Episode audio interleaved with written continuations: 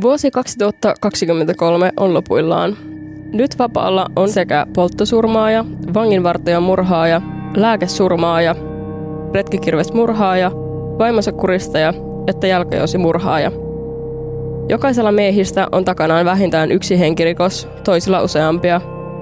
Tuomioitaan he ovat istuneet yhteenlaskettuna liki sata vuotta. Sadan vuoden tuomio henkirikoksesta voikin olla todellisuutta esimerkiksi Yhdysvalloissa – Kotisuomessa ihmishenki on kuitenkin kuitattu huomattavasti nopeammin. Miksi elinkautinen vankeusrangaistus on täällä usein suoritettu jo ennen 15 vuoden rajapyykkiä? Tähän kysymykseen pureudumme tänään.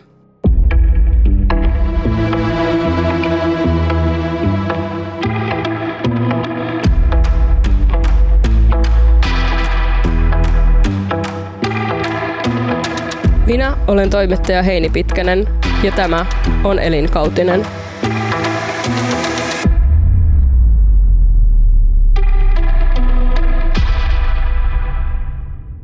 Suomessa elinkautisen vankeusrangaistuksen vähimmäisaika on 12 vuotta. Laissa on säädetty tuomion vähimmäisaika, mutta ei enimmäisaikaa. Tänä vuonna vapautuvista elinkautisvangeista pisimmän tuomion istunut mies oli vankilassa 19 vuotta, lyhyimmän taas 12 vuotta ja 8 kuukautta – Tänään olisikin tarkoitus saada vastaus kysymykseen miksi. Kiitos kun pääsit mukaan, yliopiston lehtori ja kriminologi Matti Näsi Helsingin yliopistosta. Kiitoksia kutsusta. Jos tota, palataan vähän myöhemmin näihin varsinaisesti tänä vuonna vapautuneisiin vankeihin, mutta taustatetaan ensin koko aihetta näin tutkijan silmin. Eli elinkautiseen vankeusrangaistukseen tuomitaan Suomessa useimmiten murhasta. Niin ihan alkuun, millainen on tyypillinen suomalainen henkirikos? No suomalainen tyypillinen henkirikos aika pitkään on ollut äh, hyvin päihdesidonnainen tapahtuma, missä sekä tekijä että uhri on olleet aika vahvassa päihtyneessä tilassa. Yleensä nämä tällaisia niin sanottuja ryyppyporukan tappoja ja, ja tämän tyyppisiä tapauksia. Toki nykyisellään ehkä entistä enemmän tullut muut päihteet mukaan myös näihin tapauksiin, mutta perinteisemmin se on ollut veitsellä tehty humalaisten välien selvittely on sellainen aika klassinen, klassinen suomalainen henkirikos. Joo, no se istuu myös näihin tänä vuonna vapautuvien elinkautisvankien tarinoihin useampaan kyllä. Viime vuonna, eli vuonna 2022, niin poliisin tietoon tuli 85 henkirikosta. Niin miten tämä suhtautuu muuhun suomalaiseen rikollisuuteen? Eli mediassa on ollut tosi paljon kuohuttaneita tapauksia tässä viime vuosina, tosi paljon huomiota saaneita tapauksia, niin miten yleisiä on niin kuin henkirikokset Suomessa? No henkirikosten osallahan yleensä käytetään mittarina sitä, että kuinka monta henkirikosta tehdään per 100 000 henkeä. Ja, ja Suomihan on, on perinteisesti ollut, jos verrataan pohjoismaisella tasolla tai ihan Länsi-Euroopan tasollakin, niin tällainen korkean henkirikollisuuden maa. Et meillä on ollut ollut tota, ää, tota, pitkään se henkirikostaso taso ollut niin kuin paljon korkeammalla tasolla kuin näissä meidän muissa lähi, lähiverrokkimaissa. Mutta sanotaan, että tämän viimeisen 20 vuoden aikana tämä Suomessakin tämä henkirikollisuuden taso on laskenut. Nykyisellään meillä on nämä viimeiset vuodet ollut alle satakunta, satakunta henkirikosta jo päässyt sille tasolle, että sanotaan, että 20 vuotta sitten se oli ehkä tuplat siihen verrattuna. Eli, eli tämä on nyt on tapahtunut tällainen, tällainen voimakkaampi droppi sitten näissä, näissä, näissä henkirikosten määrissä. Mutta jos verrataan tavallaan niin kuin rikollisuuden kokonaiskuvaan, niin henkirikollisuus, henkirikollisuus on totta kai hyvin harvinainen tapahtuma. Harvinainen tapahtuma, että, että jos meillä tulee poliisin tietoon se noin 500 000 rikosta vuodessa, niin sitten kun puhutaan muutamista kymmenistä henkirikostapauksista, niin se on tietysti aivan niin kuin äärimmäinen, äärimmäinen ääripää siellä äärimmäinen tapaus sitten kuitenkin. Joo. No mainitsit tuosta, että on tavallaan just pohjoismaisiin muihin verrokkeihin, niin että me ollaan tavallaan pieni piikki siellä, niin osaatko yhtään kertoa, että minkälaisia, onko siihen mm, löydetty jotain syitä, että miksi asia on näin? No tässähän tietysti voisi ajatella niin pitkän historian. Henkirikollisuuttahan tarkastellaan paljon, paljon Suomessa myös sille tosi niin pitkällä, pitkällä tota monen sadan vuoden aikajänteellä ja, ja näin. Että tota, mutta jos ajatellaan tätä, tätä mennään nyt vaikka sadankin vuoden kehityskulkua, niin Kuitenkin meillä on ollut tavallaan isoja merkittäviä tapahtumia, esimerkiksi niin sotien jälkeiset ajat, jolloin oli hyvin paljon traumatisoituneita miehiä palas, palas rintamalta, rintamalta, millä oli niin kuin sekä traumoja että erilaisia päihdeongelmia keskittynyt, tai, ää, keskittynyt sitten ja he ehkä tipahti sitten aika paljon myös yhteiskunnan ulkopuolelle.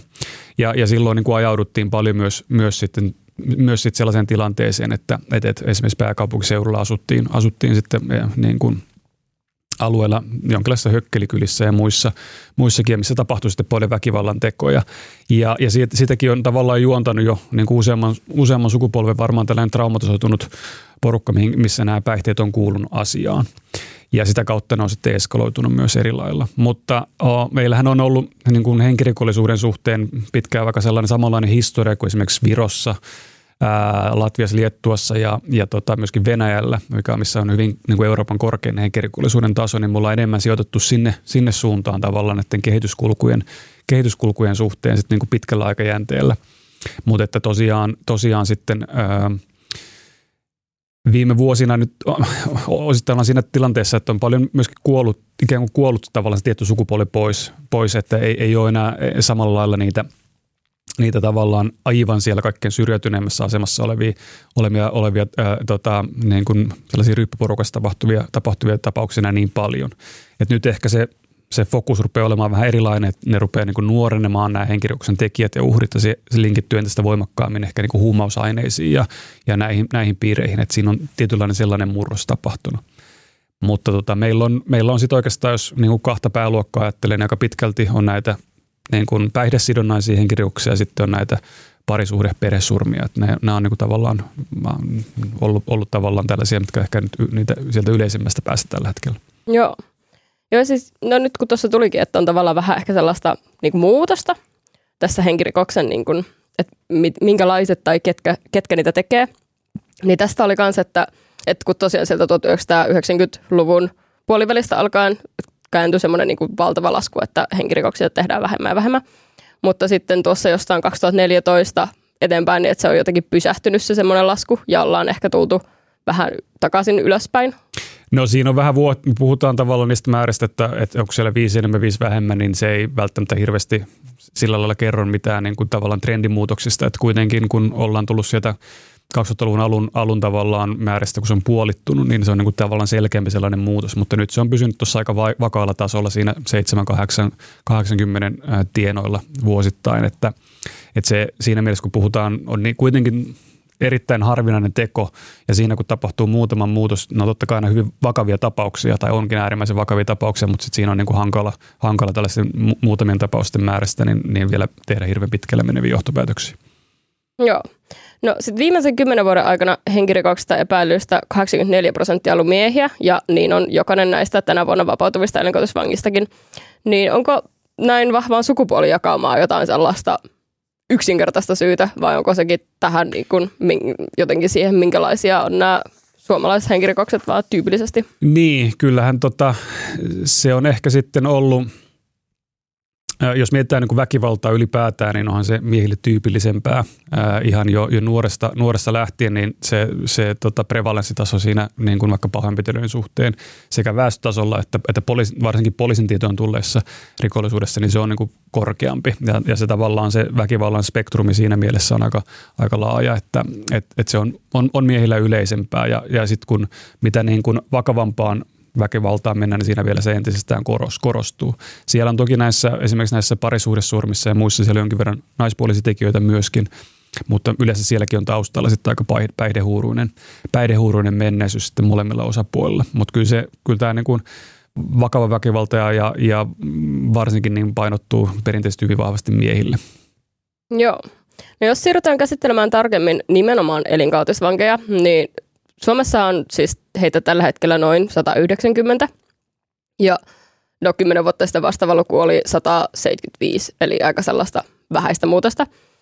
Ö, tiedätkö sinä, onko, nämä niin kuin, onko he tavallaan muiden vankien joukossa siellä samoissa vankiloissa vai onko Suomessa jotain tällaisia No se varmaan riippuu tähän, että mihinkä yhteyteen liittyen he on ollut ollut siellä, tota, onko, onko, onko niillä jotenkin järjestäytyneeseen rikollisuuden liittyviä linkkejä vai onko siellä jotain muita syitä, että pidetään eri osastoilla, mutta että kyllä niitä heitä varmaan on, on vähän eri paikoissa. Toki osa on sitten myöskin jo niin kuin avovankilan puolella, kun se prosessi sitten siihen vapautumiseen liittyen, niin, niin mennään yleensä avovankilan kautta sitten, että kyllä niitä vähän, vähän, vähän siellä sun täällä on. Joo, no sitten huomasin tuossa tätä tutkiessa, että vuodesta 1970 vuoteen 2014 mennessä niin elinkautisvankien määrä Suomessa kasvoi siis yhdeksänkertaiseksi.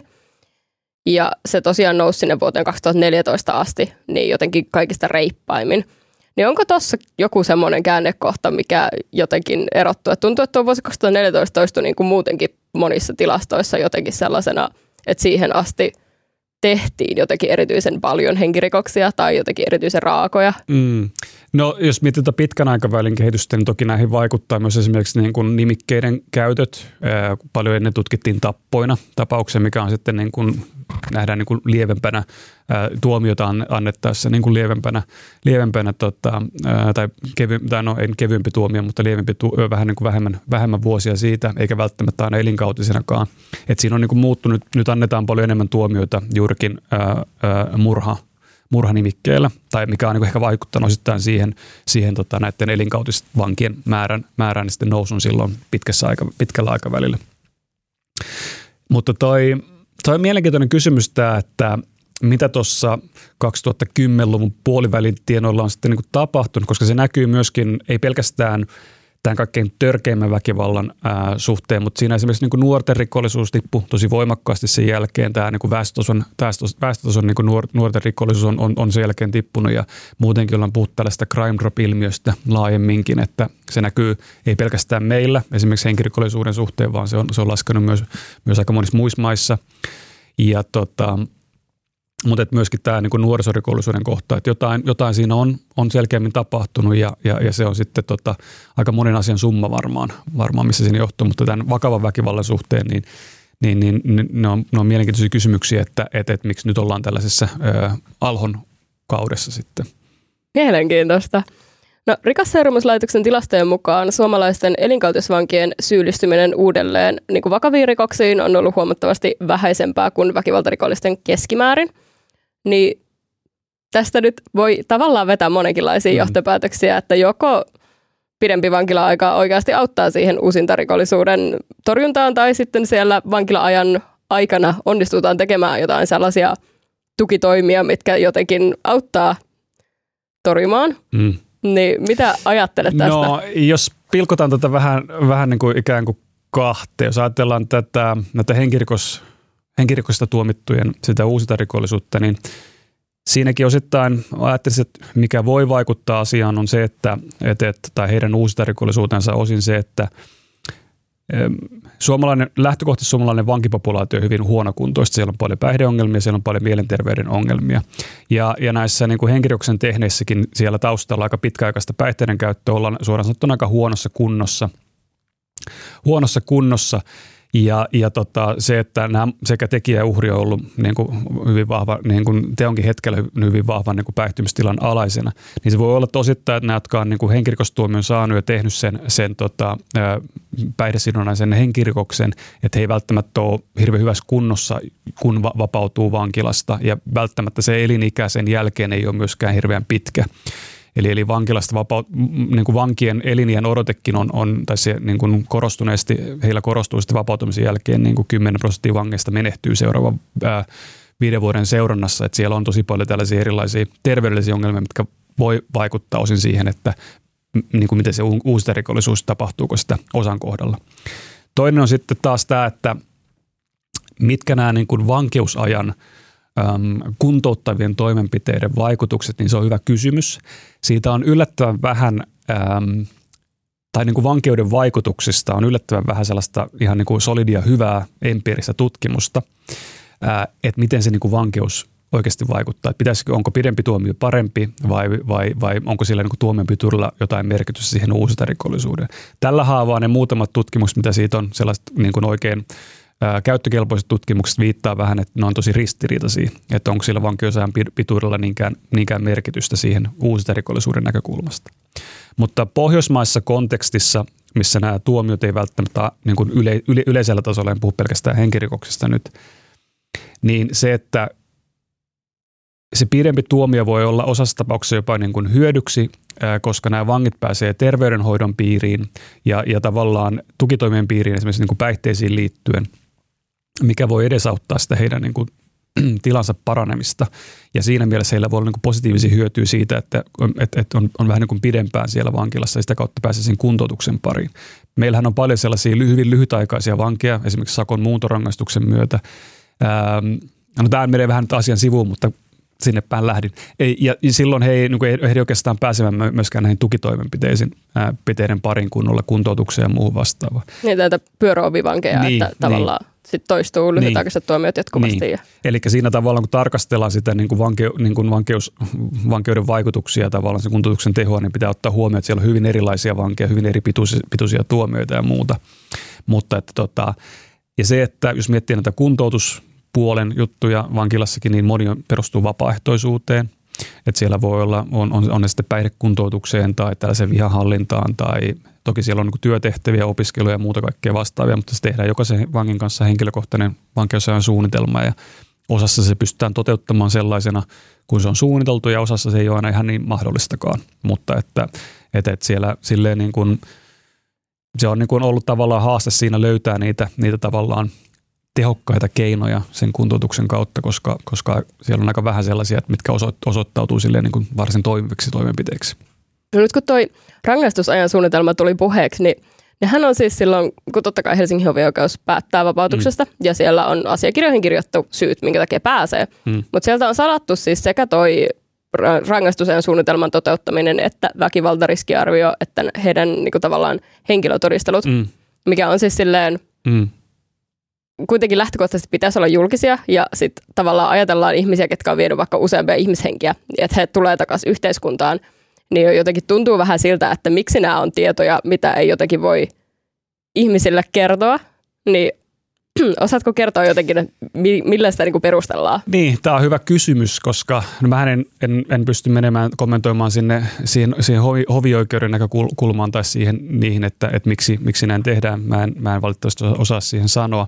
Totta kai siellä, siellä tehdään se arvio, tapaa, tapaa vangin ja, ja ne tekee, että tarkastelee sitä vankeusajan, että onko hankkinut koulutusta tai onko vapautumisen jälkeen asuntoa ja onko irtautunut päihteistä ja muuta vastaavaa, mikä vaikuttaa siihen arvioon. Mutta, mutta tämä on tosiaan niin mielenkiintoinen kysymys sitten, että, että, että miksi esimerkiksi joiden kohdalla, jossa arvioidaan se, että esimerkiksi RISE tai rikosseuraamuslaitos tai, tai sellainen vaarallisuusarvio, mikä on tehty, ei puolla sitä, sitä tota, vapauttamista, että miksi se silti tehdään, niin se on hyvä kysymys. Ja tietysti läpinäkyvyyden kannalta, mä en tiedä, onko tähän jotain juridisia syitä, miksi niitä ei avata. Onko siinä jotain sala, salassapitojuttuja, mitkä, mitkä, mitä pitää kunnioittaa. Mä en valitettavasti osaa sanoa siihen, mutta, mutta se on ihan, ihan mielenkiintoinen, että jonkin verran tällaisiakin tapauksia tulee, missä sitä puoltoa, puoltoa kuitenkin siitä huolimatta, tai se vapa, vapa, annetaan se vapauttava tuomio, vaikka, vaikka tota, sitä, sille puoltoa ei kaikilta osapuolta olisikaan. Joo, no Marjatta Kaijalainen tutki 2014 suomalaisia elinkautisvankeja, ja hän huomasi sieltä sellaisen muista väkivaltarikollisista poikkeavan niin kuin, tekijän, että näissä, uhu, siis näissä rikoksissa oli enemmän niin kuin, puolustuskyvyttömiä uhreja kuin mitä muissa niin kuin suomalaisissa väkivaltarikoksissa. Niin tämä jotenkin herätti pohtimaan sitä, että onko tässä kyse jonkinlaisesta niin kuin, erityisestä tällaisten elinkautisvankien niin kuin, piittaamattomuudesta tai jostakin sellaisesta julmasta luonteenpiirteestä – vai meneekö tämä ennemmin takaisin siihen, että niin kuin minkä tyyppisiä ne rikokset on, että ollaan jotenkin silleen niin päihtyneenä, että mm. ei tavallaan ehkä tajua tai muuta, niin Siinä varmaan on mo- molempia, että tota, se, se u- uhrihan on voinut, mietin päihde, päihdesidonnaisia, että se uhria voi olla hyvinkin siinä tajunnan rajamailla, ää, jossa sitten lopulta se teko tapahtuu. Et, et siinäkin sekin on yksi elementti, mutta toki esimerkiksi vankipopulaation osalta, varsinkin näiden niin kuin elinkautista vankeutta istu, istuvien osalta, esimerkiksi henkirikoksia tehneen osalta, niin – se, että esimerkiksi mietitään niin kuin persoonallisuuden piirteitä, niin kyllä siellä korostuu niin kuin psykopatia. Se taso on, on, on niin kuin korkeampi, korkeampi sitten, kun verrataan tota, perusväestöön tai jopa muuhun vanki, vankipopulaatioon liittyen. Eli totta kai siellä on myöskin tällaisia, tällaisia elementtejä voi olla taustalla, mutta mä, mä veikkaisin kuitenkin, että siihen paljon liittyy myöskin näihin tapauskuviin tai näihin, näihin tapahtumatilanteeseen ja siihen niin päihtymy, päihtymyksen tilaan. Ja yleensä nämä uhrit on, on niin kuin vahvemmin päihtyneitä kuin tekijät. Eli, eli siinä on varmaan osittain myöskin tätä, tätä tekijää taustalla. No nämä tällaiset elinkautisvangit, joiden teot on sieltä hyvinkin väkivaltaista päästä, niin kuin on tässä podcastin aikana kuultu, niin aiheuttaa hyvin monenlaisia reaktioita mm. suomalaisissa. Ja sitten esimerkiksi meidän kommenteissa tai keskustelupalstoilla toistuu tosi paljon sitä, että kaivataan sellaista Yhdysvaltojen mallia, missä elinkautinen on nimenomaan elinkautinen ja niitä vankeusvuosia voi tulla vaikka 200 tai 300 niin miten meidän oikeusjärjestelmä eroaa jotenkin siitä Yhdysvaltain mallista? No äh, mä, se on ihan hyvä kysymys siinä, että tota kannattaa, kuinka paljon Yhdysvallasta kannattaa ottaa niin kuin ma- mallia monellakaan tasolla, mutta tota, äh, se, että et, et onhan meillekin niin kuin elinkautinen. Se vaan sattuu olemaan niin, että, että se kuitenkin niin kuin lähtökohtaisesti hovioikeuden päätöksellä vapauttaa jossain kohtaa. Mutta että itse, itse tuomihan on periaatteessa kuitenkin elinkautinen. Ähm, toi yhdysvaltalainen, se on niin kuin hyvin punitiivinen äh, yhteiskunta siinäkin mielessä, että on se vankeuden hoito toisaalta myöskin bisnestä siellä, että siellä on niin kuin lievemmistäkin tapauksista, ei puhuta pelkästään henkirikoista ja muista, vaan voi, jaetaan, niin kuin voidaan jakaa hyvinkin tota, pitkiä tuomioita. Ja, ja siellä se, se on ollut osa sitä, sitä kulttuuria ja osittain on, on paljon osavaltioita, missä se vankila on hyvin iso, iso keskeinen työllistävä, työllistävä toimija, että sillä on niin kuin tällaisia poliittisiakin vaikutuksia näillä, näillä tota, tällä systeemillä. systeemillä. Meillähän tota, Euroopassa ja varsinkin Pohjoismaissa on kuitenkin hyvin, hyvin erilainen suhtautuminen ollut, ollut jo pitkään siinä, siinä että miten niin tavallaan vankilaan ja vankeuden hoitoon ja muuhun liittyvissä, liittyvissä tavallaan tällaisissa niin käytännöissä. Että me, ollaan, me ollaan siinä mielessä ehkä enemmän ollut sen, sen kuntouttavan toiminnan kautta pyritty, pyritty sitä viemään eteenpäin. Ja se, että esimerkiksi se, jos miettii sitä yhdysvaltalaista käytäntöä, että sä oot istunut monen kymmenen vuoden tuomion, jos ei puhuta pelkästään henkirikoksista, niin se palaaminen yhteiskuntaan siinä kohtaa rupeaa olemaan jo äärimmäisen vaikeaa, ellei mahdotonta. Eli, eli siinäkin mielessä se, että kun ylittää tietty raja, että joku on ollut instituution sisällä niin kuin, niinkin pitkään, niin se on sitten jo hyvin, hyvin, sieltä on hyvin, hyvin vaikea sitten palata enää yhteiskuntaan. Ja meillä kuitenkin ehkä ajatuksena on ollut se, että pyritään vankia lähtökohtaisesti yritetään saamaan takaisin, takaisin siihen yhteiskuntaan. Kun nyt on pohjustettu, miksi kaksoismurhaaja ei Suomessa saa yli sadan vuoden tuomioita, niin voidaan siirtyä spesifisti näiden tänä vuonna vapautuvien vankien tapauksiin. Tilastoista, niin kun, että surman tehneistä tai sitä yrittäneistä lähes 60 prosenttia on tilastokeskuksen mukaan ennen henkirikosta syyllistynyt johonkin tuomioon johtaneeseen rikokseen, ja näin oli myös valtaosassa näissä podcastin ö, aikana käsitellyistä tapauksista. Niin onko siis onko oikeusjärjestelmä jotenkin epäonnistunut siinä kohtaa, että aiemminkin tuomion saanut ja rangaistuksensa suorittanut päätyy lopulta tekoon, mikä vie sitten elinkautiseen vankeuteen?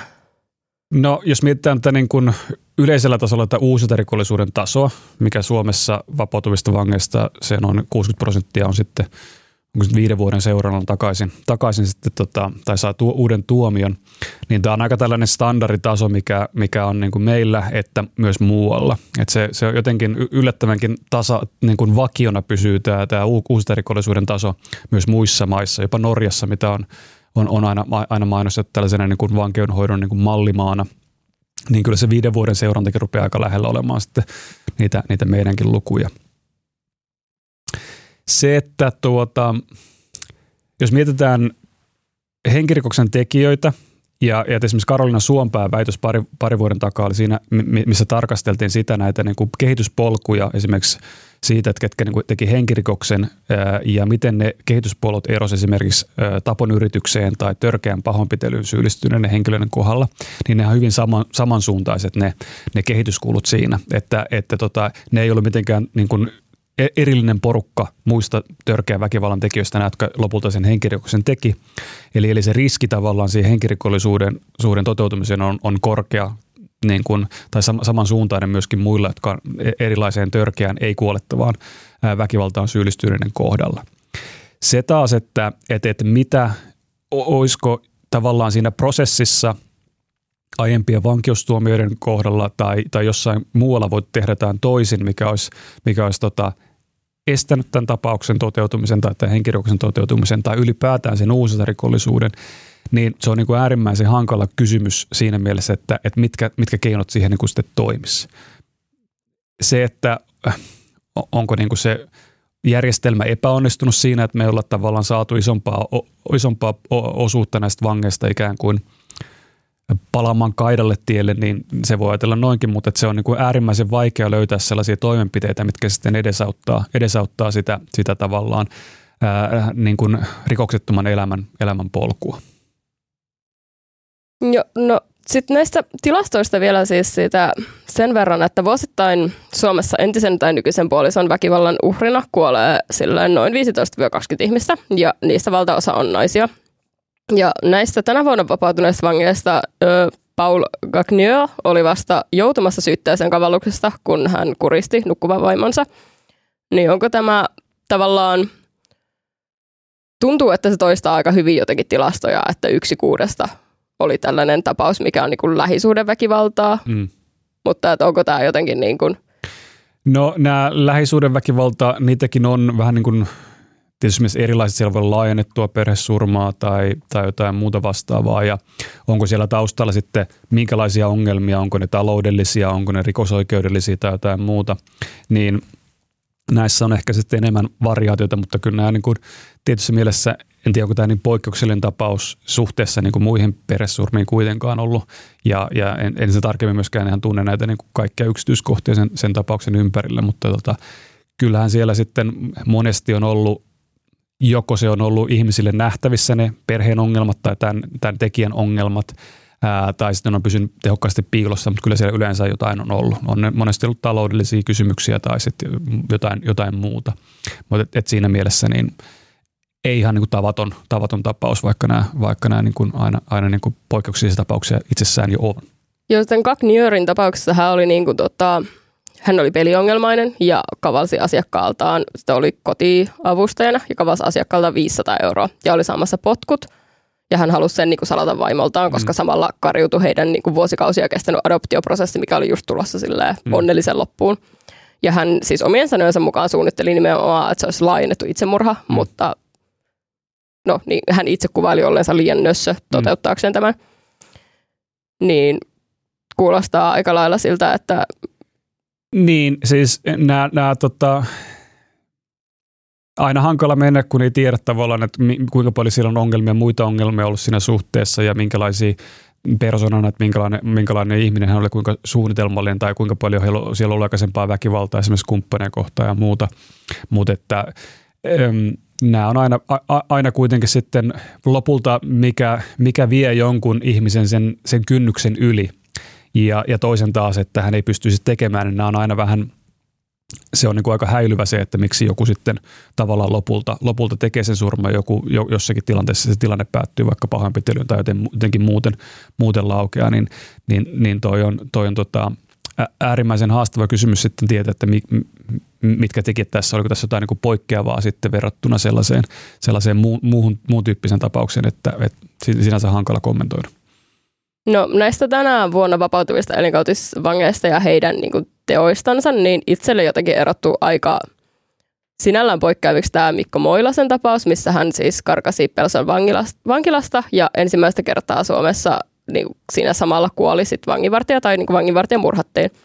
Ja sitten toinen oli Antti Taskinen, kuka eli niin kuin 1990-luvulla vei yhden ihmishengen ja sitten vuonna 2006 toisen. Ja sitten vasta silloin 2006 jotenkin havahduttiin siihen, että hetkonen, tämän ihmisen historiassa on muutakin vähän hämärää. Eli tämmöinen, mikä ehti olla kymmenen vuotta silleen mm. ikään kuin vapaana.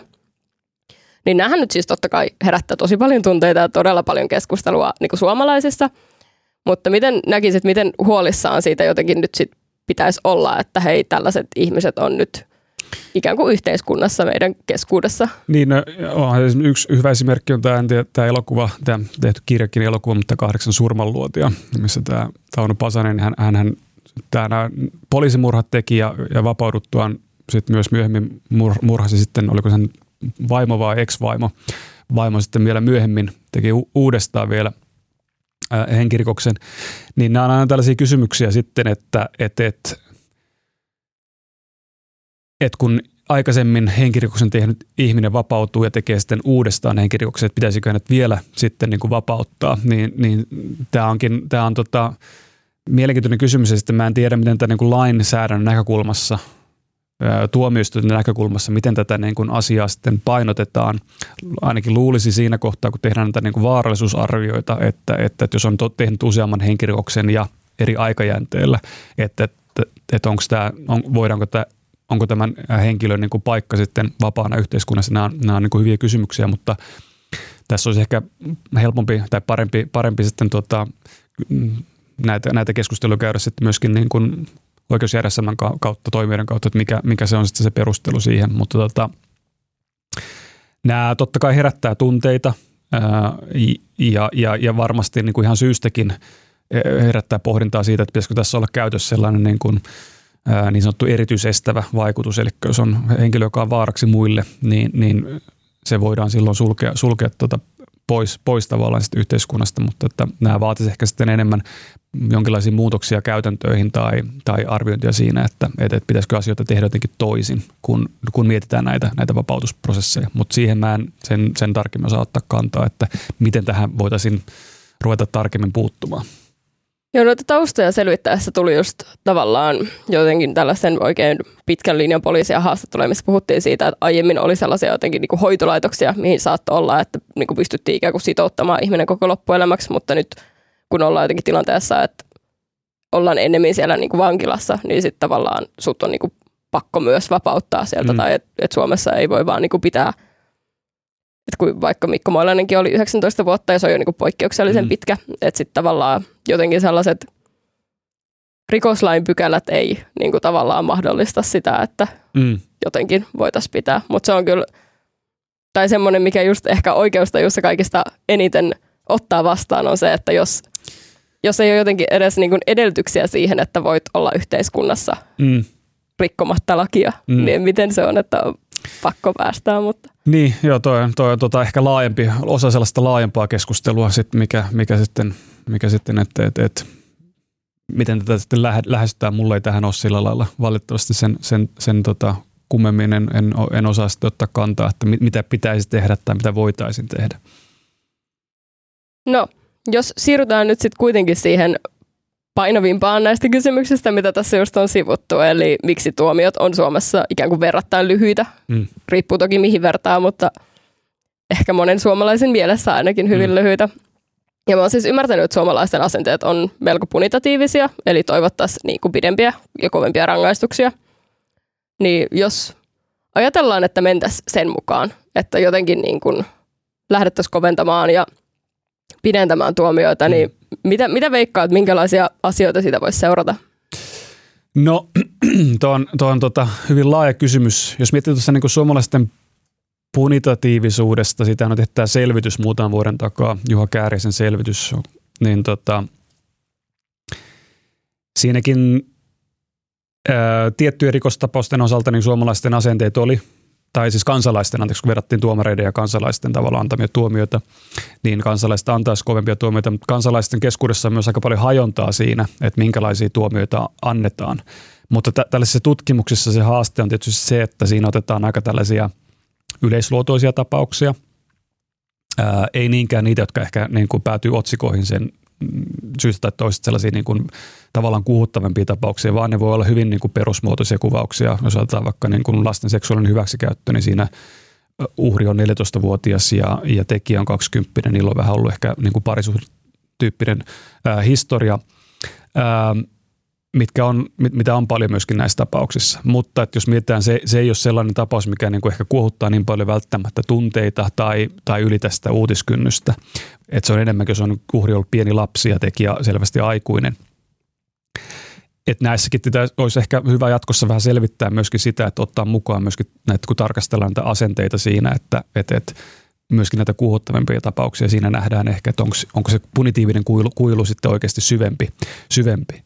Mutta tota, toi on niin kuin se, että missä määrin me äm, otettaisiin huomioon tämä niin kuin kansan tahto, niin, niin se on totta kai selvää, että me ei voida mennä siihen sellaiseen niin kuin, ö, huutoäänestykseen tässä, tai, tai että, että, että niin kuin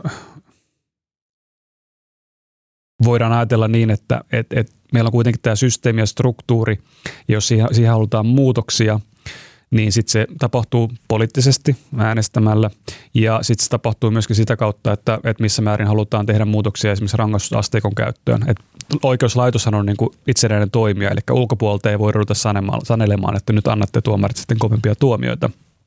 Se tapahtuu sitten sitä rangaistusasteikkoa muuttamalla, eli nostetaan sitä alarajaa ja näin. Mutta tota, kyllähän näissä, näissä tota, tämä on niin aika ajan esiin nouseva kysymys ja se on, se on ihan niin kuin mielenkiintoinen pohdinta siitä, että, että mikä on niin kuin oikeudenmukaista.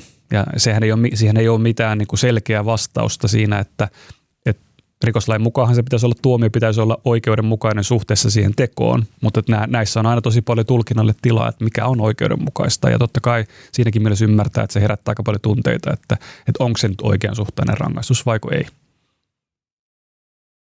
No, joo, tosiaan kun Suomen oikeuslaitoksen tehtävä on myös sen niin kuin rankaisemisen ohella niin kuntouttaa siihen yhteiskuntaan, niin jos minä tällään en olisi mitään ikinä aiheesta lukenut, ihan vaan kysyisin, että miten tämä niin kuin tapahtuu, mm. niin osaatko selittää, minkälaisilla toimilla jotenkin No siis siinähän on, että se tehdään ensinnäkin se rikosseuraamuslaitoksen kanssa tehdään se suunnitelma, vankeusajan suunnitelma ja siihen liittyy se kuntouttavaa voi olla, se voi olla työtehtäviä, se voi olla koulutusta, se voi olla päihdekuntoutusta, se voi olla esimerkiksi vihanhallintakurssia tai jotain muuta. Et siellä on erilaisia vaihtoehtoja ja katsotaan sen vangin kanssa, että mikä se, se, se niin kuin vankeusajan suunnitelma sitten, sitten olisi.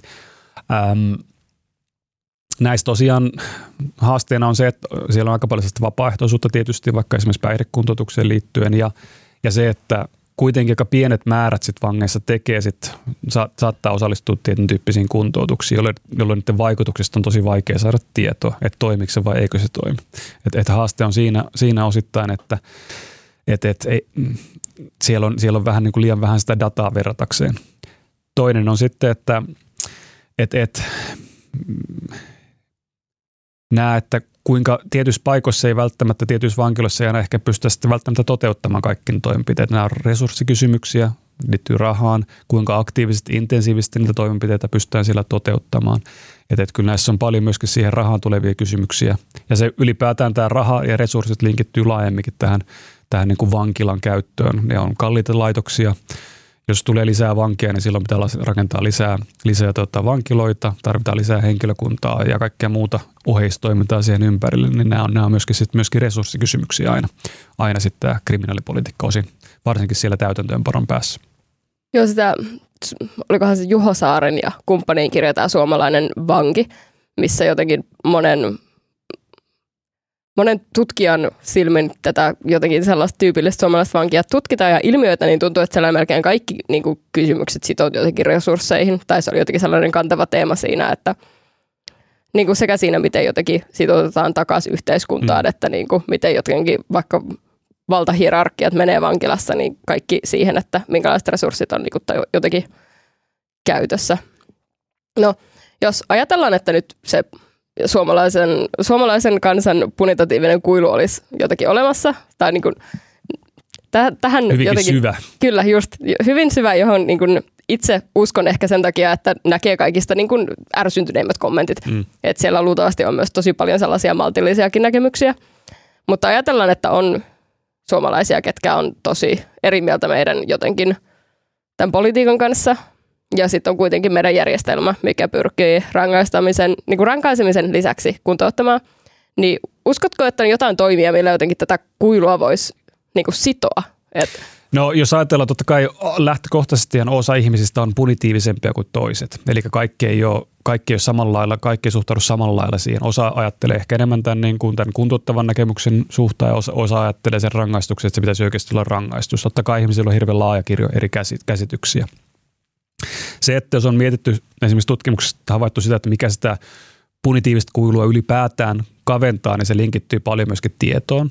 Siinä, että minkä verran ihmisillä on tietoa siitä tapauksesta. Jos on pelkästään esimerkiksi uutismedian varassa se tieto, niin se on yleensä aika pelkistetty se tieto – ja, ja siinä ei tavallaan saa sitä kokonaiskuvasta välttämättä, hir, välttämättä hirveän hyvää kuvaa. Ja sen takia, jos lukee pelkästään uutisia, niin ihmisillä on aika vahvoja mielipiteitä asiasta, kuin asiasta, mistä niille itsellä välttämättä on niin tarkkaa pohjatietoa, mutta että, tai aiheeseen kuin liittyen, aihe, aiheeseen kuin aiheeseen liittyen. Eli, eli näistä, tätä puni, punitiivista kuilua ainakin tutkimusten valossa on kavennettu sillä, että, tai se on kaventunut sillä, kun tieto on lisääntynyt tapauksesta, minkälaisia rangaistuksia on käytössä, miten se oikeusprosessi toimii – ja, ja ylipäätään tämä, että mitä enemmän laajemmin niillä ihmisillä on tietoa tästä systeemisen toimivuudesta ja, ja ylipäätään niin kuin rikollisuudesta, niin niitä niin kuin se siellä päässä se kuilu on paljon kapeampi. Eli yleensä, yleensä niin kuin, se vähän tuppaa olemaan laajemminkin eh, niin, että ja, en tästä kaipaa mitään kansalaispalautta siinä mielessä en yrittäisi syyllistää ketään, mutta tavallaan aihe, ihmisille ehkä yleensä taipumus siihen, että aiheesta jos, jossa on, jossa on niin ehkä vähemmän tietoa tarjolla, niin se mielipide voi olla paljon jyrkempi ihan siitäkin, siitäkin johtuen, että, että, että ei vaan ni, niistä taustoista ole niin perillä ja, ja, ja, ja se sitten voi osittain vaikuttaa siihen, mutta että tähän punitiivisen kuiluun kyllä on huomattu siinä, että se tieto, tietotapauksista ja systeemistä ja muusta niin kyllä vaikuttaa.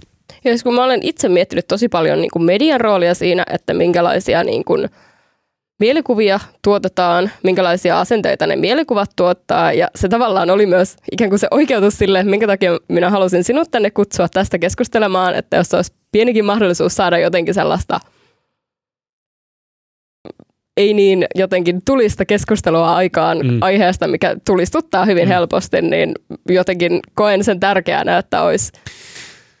Toi onkin hyvä kysymys siinä mielessä, jos miettii nyt ylipäätään laajemminkin rikosuutisointia, sehän on, on, on tavallaan hirveän yleistä, se on aina ollut tosi, tosi niin kuin keskeinen, keskeinen osa sitä tavallaan uutissykliä ja ja niihin rikoksiin liittyy tosi paljon tunteita, koska siinä rikotaan niin sääntöjä, yhteiskunnan pelisääntöjä ää, ta, rikotaan tavalla tai toisella ja, ja sitä kautta siitä, siitä tulee myöskin sellainen emotionaalinen reaktio siihen näitä, näitä niin kuin rikoksen tekijöitä kohtaan. Eli se on jo lähtökohtaisesti hirveän latautunut tilanne.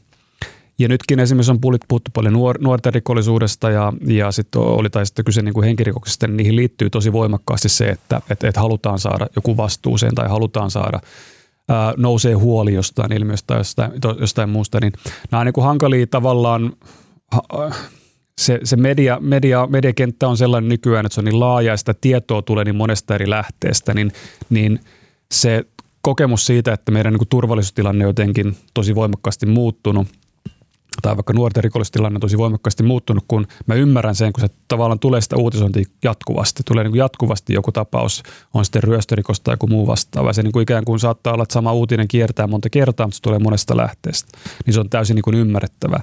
Mutta se on se media-ilmapiiri, mikä meillä on, ja sulla on sosiaaliset mediat, sulla on muutkin vastaavat, niin, niin se tuskin tulee hirveästi muuttumaan se, että, että näihin, näihin, näihin linkittyy tosi, rikollisuuteen linkittyy tosi vahvoja, vahvoja mielipiteitä.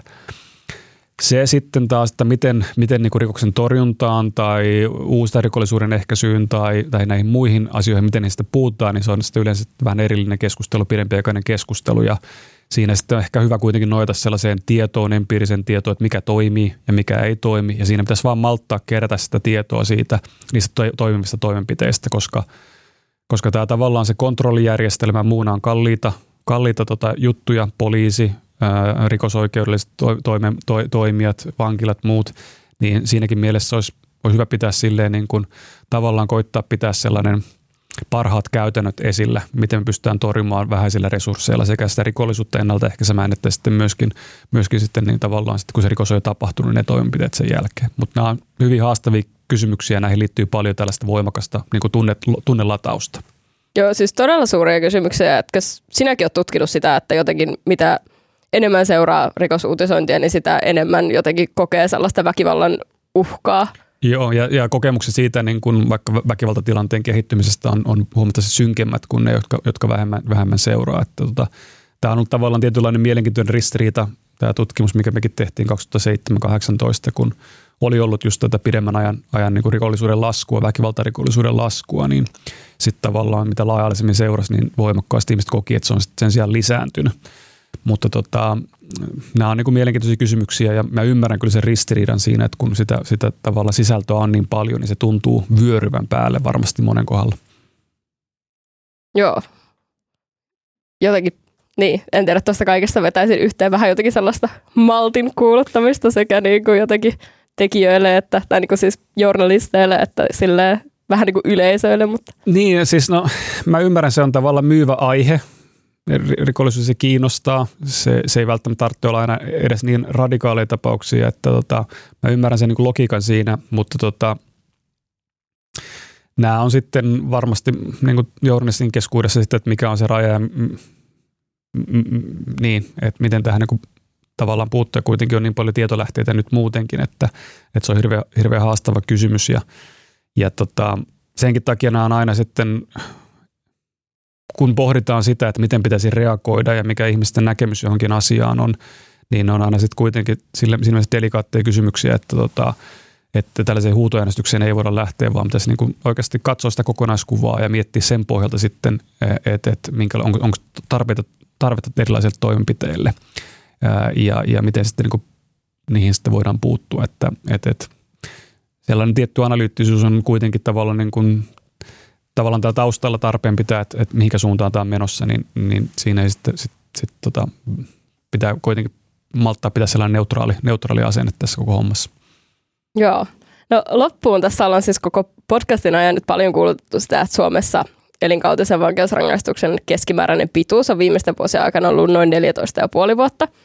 Niin jos jotenkin yrittäisit vetää yhteen tätä, mitä tänään ollaan keskusteltu, niin miksi semmoinen niin kaiken tiivistävä kysymys on, että niin kuin, miksi ihmishengen hinta on Suomessa noin niin kuin se 14,5 vuotta? Niin, no mulla ei valitettavasti siihen äh, oikein ole mitään tarkkaa vastausta. Sehän perustuu paljon myöskin niin kuin aikaisimpiin käytäntöihin tuomioissa ja tavallaan niissä päätöksissä nojataan myöskin siihen niin kuin ennakkotapauksia, siihen minkälaisia, miten on aikaisemmin, aikaisemmissa tapauksissa toimittu ja siellä ne on se on myöskin niin tuomioita annettaessa, e- ei pelkästään henkirikosten kohdalla, mutta ylipäätään tarkastella, että miten vastaavan tyyppisestä, minkälaisia tuomioita on annettu, mutta, mutta että myöskin tässä toteutuksessa niin, niin otetaan huomioon sitten tietyt, tietyt tavallaan seikat, mitkä siellä on käytössä. Se on se vankeusajan toiminta ja sitten se on, se on myöskin ne edellytykset, va- vankeusarviot, vaarallisuusarviot, muut, mitkä otetaan huomioon siinä, mutta se, että miksi se on vakiintunut tälle tietylle aikajänteelle niin sanotusti noin 15 vuoteen, niin se on sitten taas hankala kysymys, että, että onko se niin kuin oikea arvio siitä, onko se suhteessa oikea, oikea mittainen tuomio, niin siihen mä, mä, mulla ei ole niin kuin mitään kantaa, mä, mä, mä en siihen niin kuin sillä lailla voi ottaa kantaa, mutta se on, totta kai mä ymmärrän, että, että, että se on varmasti monen mielestä on liian vähän. Ja, ja tota, mutta nämä on tavallaan sellaisia kysymyksiä, mitkä, mitkä sitten pitää, pitää ehkä käsitellä enemmän siinä niin kuin politiikan kautta ja lainsäätäjien kautta ja sitä, että jos, jos halutaan niin kuin muutoksia, niin se pitää tulla sitten sen poliittisen päätöksenteon kautta. Kiitoksia keskustelusta. Kiitoksia. Oli todella kattavia vastauksia hyvinkin vaikeisiin aiheisiin. Kiitoksia.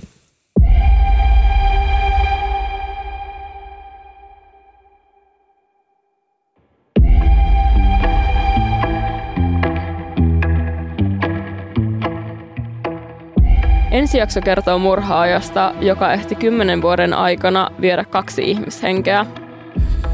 Lähes vuosikymmenen rauhassa edelleen miehen kulissit alkoivat murtua vasta silloin, kun hänen viimeisin henkirikoksensa oli jo paljastunut ja tutkintatapauksesta oli käynnissä.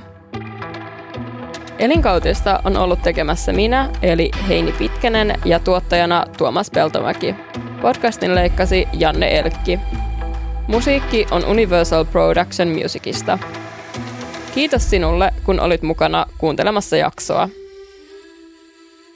Hei, me tehdään Poriin vielä kahdeksas jakso, jossa käydään läpi teidän kuulijoiden mietteitä. Jos sulla siis on mielessä joku kysymys, palaute tai mikä tahansa muu ajatus tästä elinkautisesta, niin pistä se minulle sähköpostiin heini.pitkanen at hs.fi. Luen viestit ja vastailen mahdollisiin kysymyksiin sitten kahdeksannessa jaksossa.